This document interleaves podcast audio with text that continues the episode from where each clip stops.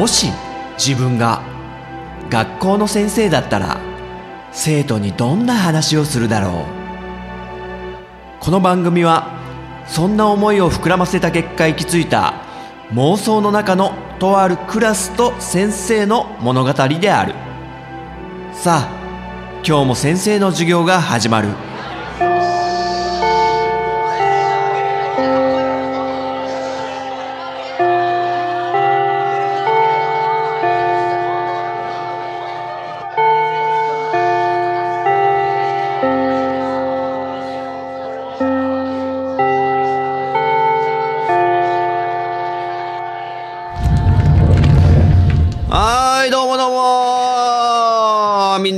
な席ついていてああもう昼一番のね授業だからあーもう眠そうな顔してるのいっぱいいるな。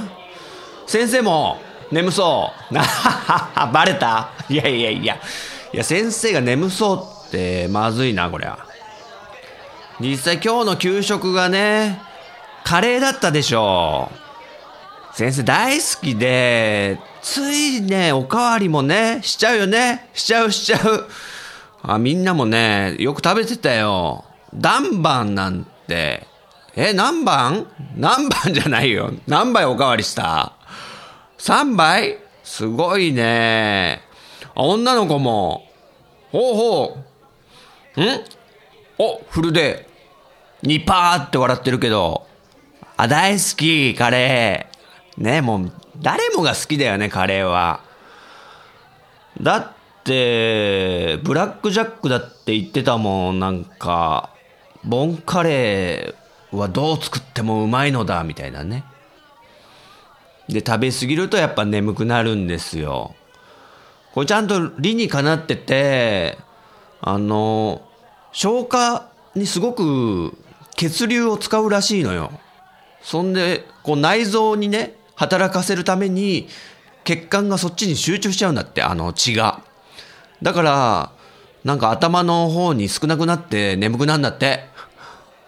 そうそうそう。だからやっぱ消化のいいものをよく噛んで食べるのが一番いいんだけど、やっぱね。食べ盛りの男子なんか特にもう一口がでかいから。ほら、カクンカクンしてんじゃないよ、カブラギ。うん。バレてるから。ハンチング棒でね、目元隠しても。みんな、あの、カレーってチェーン店とか結構行ったりする？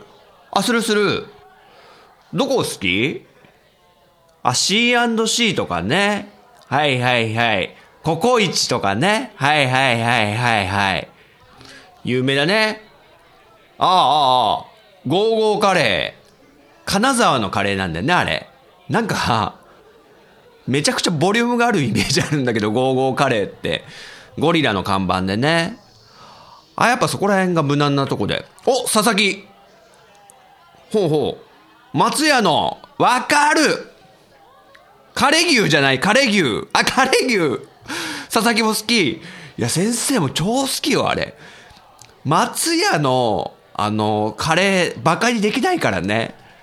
結構、590円で、あの、牛丼のね、牛丼用の牛が多分乗ってると思うんだけど、カレーに。それで、カレーも結構美味しいのよ。なんだろうな。スパイスとか結構頑張ってんじゃないのかなと思うんだけどね、松屋。ココイチとかって結構高くない？そうそうそう、トッピングとかしたら800円とか軽く超えるイメージがあって、うーん。まあ、とか言いながら先生は、あの、なんだ、鎌倉の方とかに結構遊びに行くんだけど、その時によく行くのが、サンゴ礁っていうカレー屋さんがあるのね。あの、湘南の海岸の134号線っていう国道があるんだけど、その国道沿いにあるんだけど、めちゃくちゃ混んでるサンゴ礁というカレー屋さん。しかも、お値段が結構取るんですよ。1400円とかね。カレーでだよ。でも、待ったかいと、あの、値段の、値段相応の美味しさがあるかなと先生は思ってるんだけど、ああ、テレビとかによくね、出てる出てる、そうそうそう。それで知ったみたいでね、うちの奥さんがね。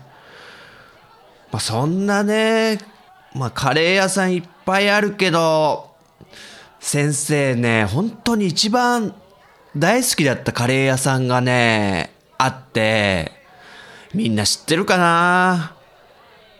リトルスプーンっていうカレー屋さんがあったの。知らない？お相良！知ってる！は好物でありました。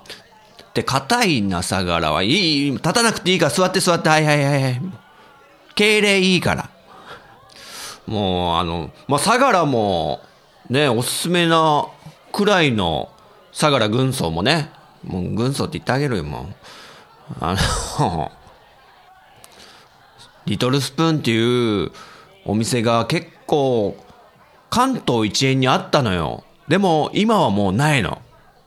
残念ながら撤退してしまったと。閉店してしまったと。あ、じゃあちょっとその話しちゃっていい？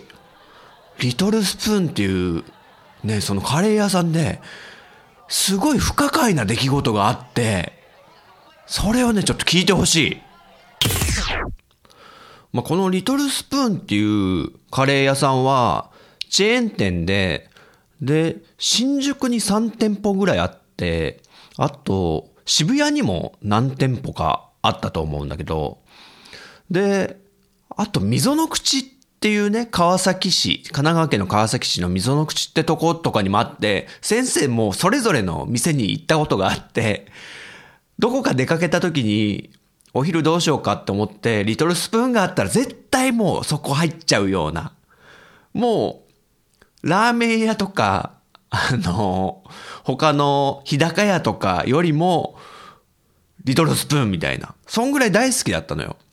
まあ、とにかくリーズナブルで、あの、美味しかった。ココイチとかよりも美味しかったと思う。先生はね。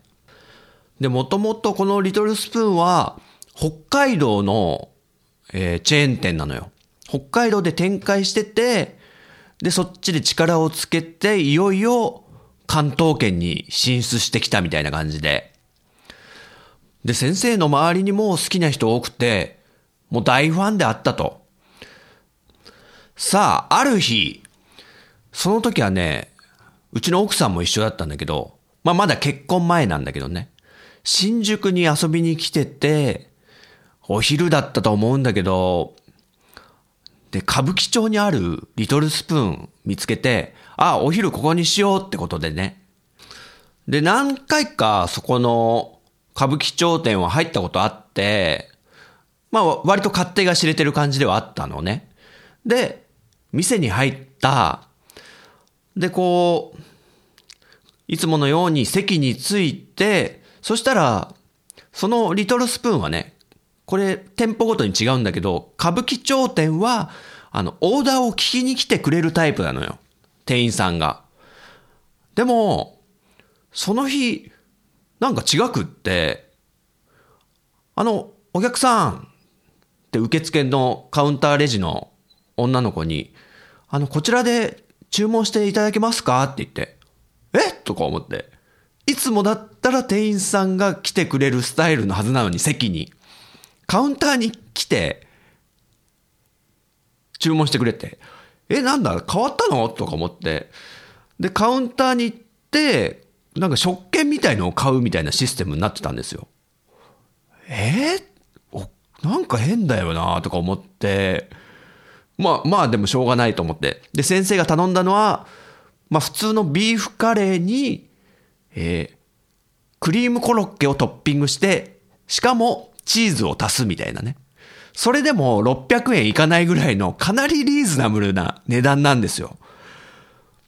で、それを頼んで、で、そこでもうお金も払っちゃう。いわゆる食券をね、買う、先に買うシステムだけど、それもなんか変だなと。他のリトルスプーンだったら食券を先に買うシステムは、券売機みたいのがあったりしたのに、それもないと。あれなんか雰囲気変わったとか思いながらも、まあ、まあまあまあということで買って席について待ってたんだけど、なんか妙な重たい雰囲気あるよなって思って考えたら、あの、店内に音楽がまずかかってないんですよ。普通は、ね、松屋やら、吉野家やら、すき家やら、そこら辺のチェーン展開してるね、王将やら、日高屋やら、あと、東州やら、あとファミレスやら何でもいいんですけど、飲食店で音楽がかかってないっておかしくねって思って。でも、いつもが当たり前すぎて、覚えてないんですね、あんま。あれ、リトルスプーンってこういう店だったっけなとかね。で、よくよく見ると、なんか店員さんたちも、いつもの人たちと雰囲気が違う風に感じたんですよ。っていうのも、なんかちょっと、あの、何ですかね、ヤンキー上がりっぽい人たちっていうか、なんて言うんですか。ちょっとね、語弊があるかもしんないけど、敵屋さんにいそうな、わかります？お祭りとかの出店の敵屋さんですよ。とかにいそうなちょっと若いお兄ちゃん、茶髪とかのね、茶髪にしてそうな、まあそういう人たちの雰囲気だったんですよ。あれ、いつもとなんか違うぞと。で、しかも、あれ？よく考えたら、制服着てないよなとか思って。で、チェーン店つったら大体こう、その店の制服がありますよね。例えばエプロンとか。でもそれもあんま覚えてないんですよ。もう、あまりにいつも当たり前に見てるから、そんな注目して見てないけど、リトルスプーンって書かれたようなエプロンとか制服が着てない店員さんが。で、なんかやっぱ、不愛想だぞとか思い始めて、絶対なんかおかしいおかしいと。で、先生も、そういうのを気づいちゃうと、ね、もう好奇心が旺盛なのか、結構じろじろじろじろ見ちゃって、もうブツブツブツブツね、テーブルで奥さんに言ってるんですよ、先生が。なんかおかしい。絶対おかしいよ。つって。でも奥さんはそんなね、あの、僕がブツブツ言ってるから、もうや、ちょっと、やめてっつって。なんか、店員さんもこっち見てるよ、みたいな感じだったから、まあ、よし、もうちょっと落ち着こうと。ってことで、あの、ようやく注文したね、あの、カレーが運ばれてきたんですけど、そこでね、ちょっと決定的なことがあったんですよ。先生が頼んだのが、ビーフカレーでトッピングに、えー、クリームコロッケを乗っけて、で、チーズのトッピング。で、普通だったらね、チーズをトッピングしたらどうなってるかっつったら、カレーに混ざってるよね。もう、カレーに溶け込んでるよね、チーズって普通はね。そうそうそう、普通はそうなのよ。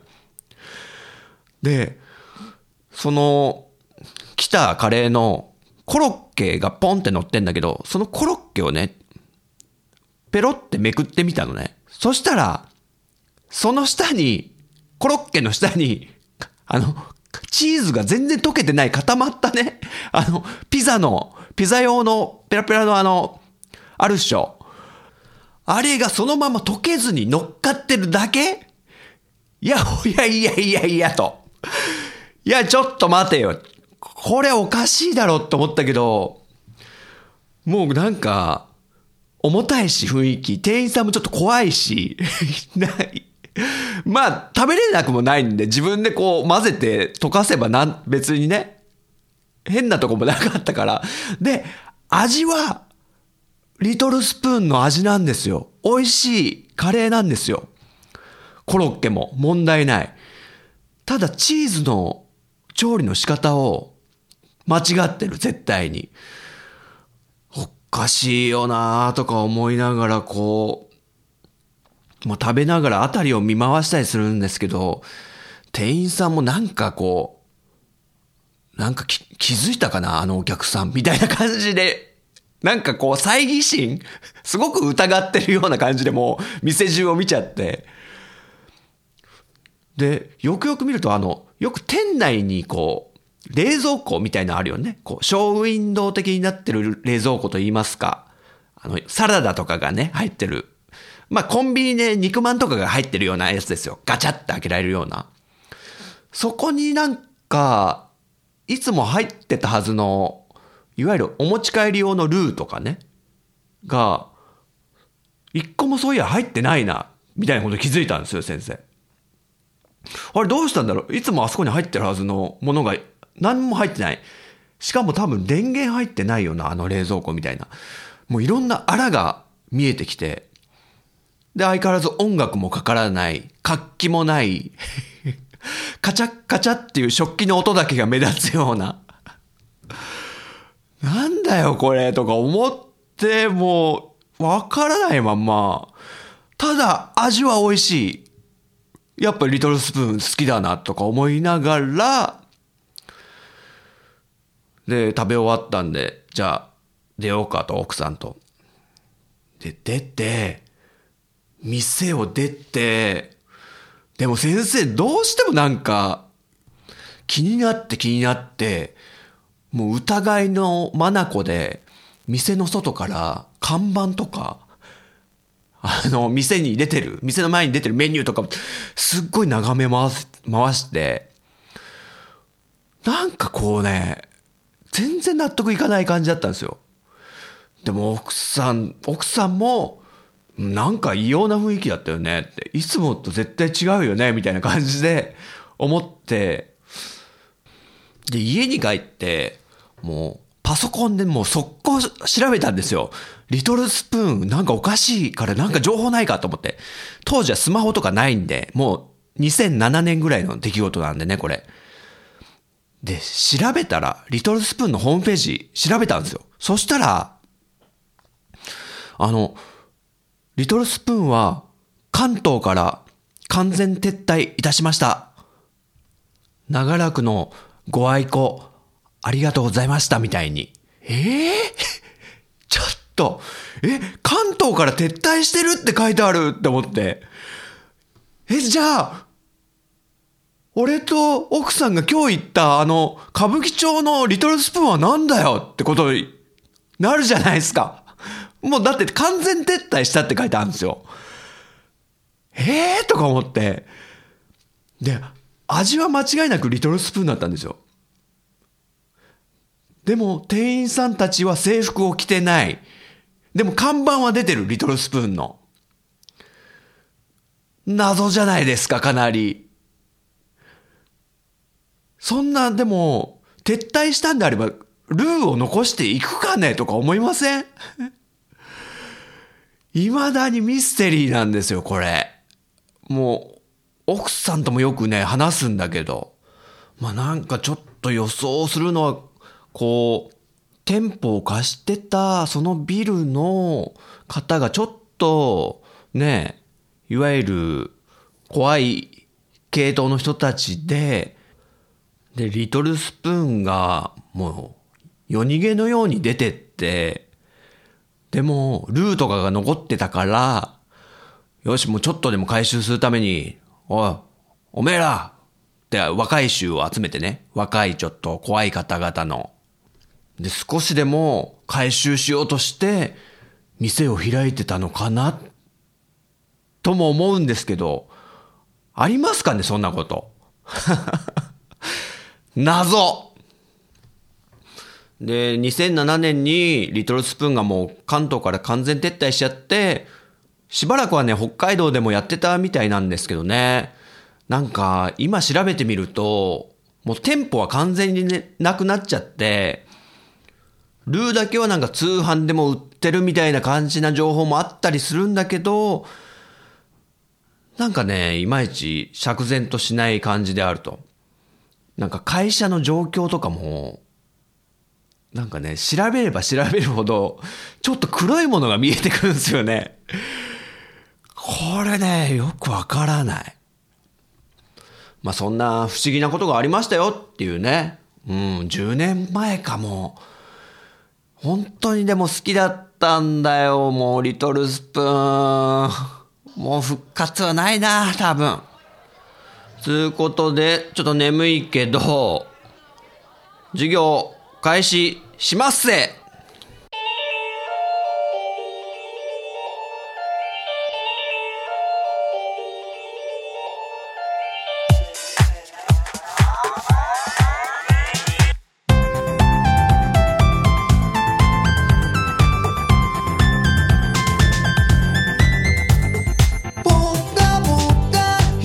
だったでしょうか？この番組は私陣太が先生風に生徒に語るスタイルとなっています。気に入ってくださった方はポッドキャストでご購読ください。iTunes ストアのレビューで評価していただくと励みになります。人学 Twitter アカウントのフォローもお待ちしています。人学では番組をお聞きになっている生徒さんのメッセージをお待ちしております。Twitter ハッシュタグカタカナで人に漢字の学ぶで人学と書いて投稿してください。私が先生視点で受け答えさせてもらうことをご了承ください。現時点ではメールアドレスお便りフォームブログコメント欄は開放してません。長文の熱いメッセージの場合は Twitter の人学アカウントか人太アカウントに直接 DM をお送りください。それではまた次回の授業でお会いしましょう。さようなら。